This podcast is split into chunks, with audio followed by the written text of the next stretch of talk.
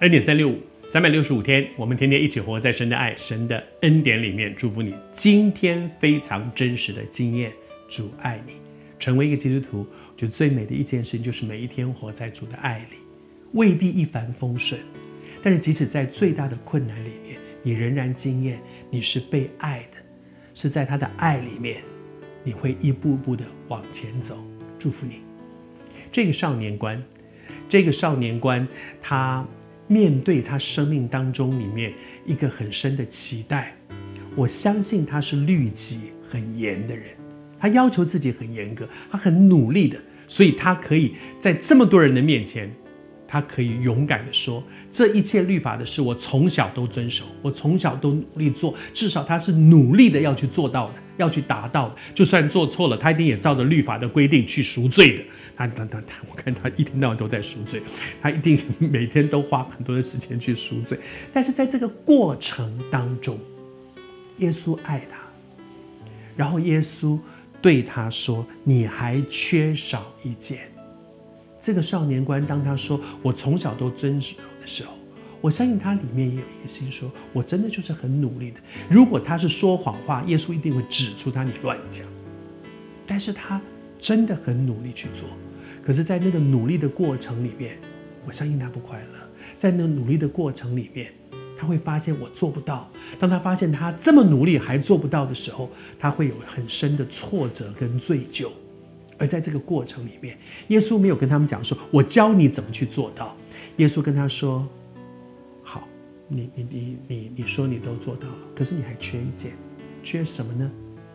他说：“缺的那一件就是说要。”真实的在神的恩典当中，把你所有的去分给穷人，那就是真实的爱人。律法尽心、尽性、尽意、尽力爱主我们的神，这是律法里面的第一条，也是最重要的一条，也是律法的总纲。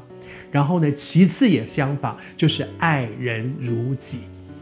耶稣跟他们讲到一个律法的最核心，那个核心就是爱。耶稣说：“你可以遵行所有的这些律法，努力的去做到这些，但是你里面有没有爱呢？你是因为爱，还是你只是积功德？你希望我做到了这些东西，可以换来一个恩典，就是我将来上天堂，我将来有永生。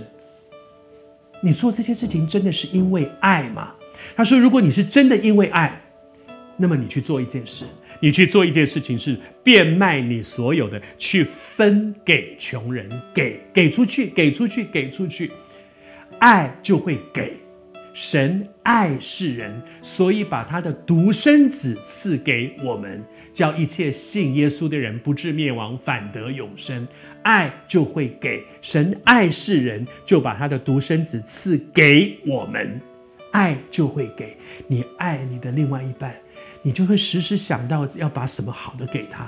你爱你的孩子，走在路上看到的那个橱橱窗里面，这个商店橱窗很多东西，你大概想的都是说这个给我儿子，那个给我女儿。爱就会给。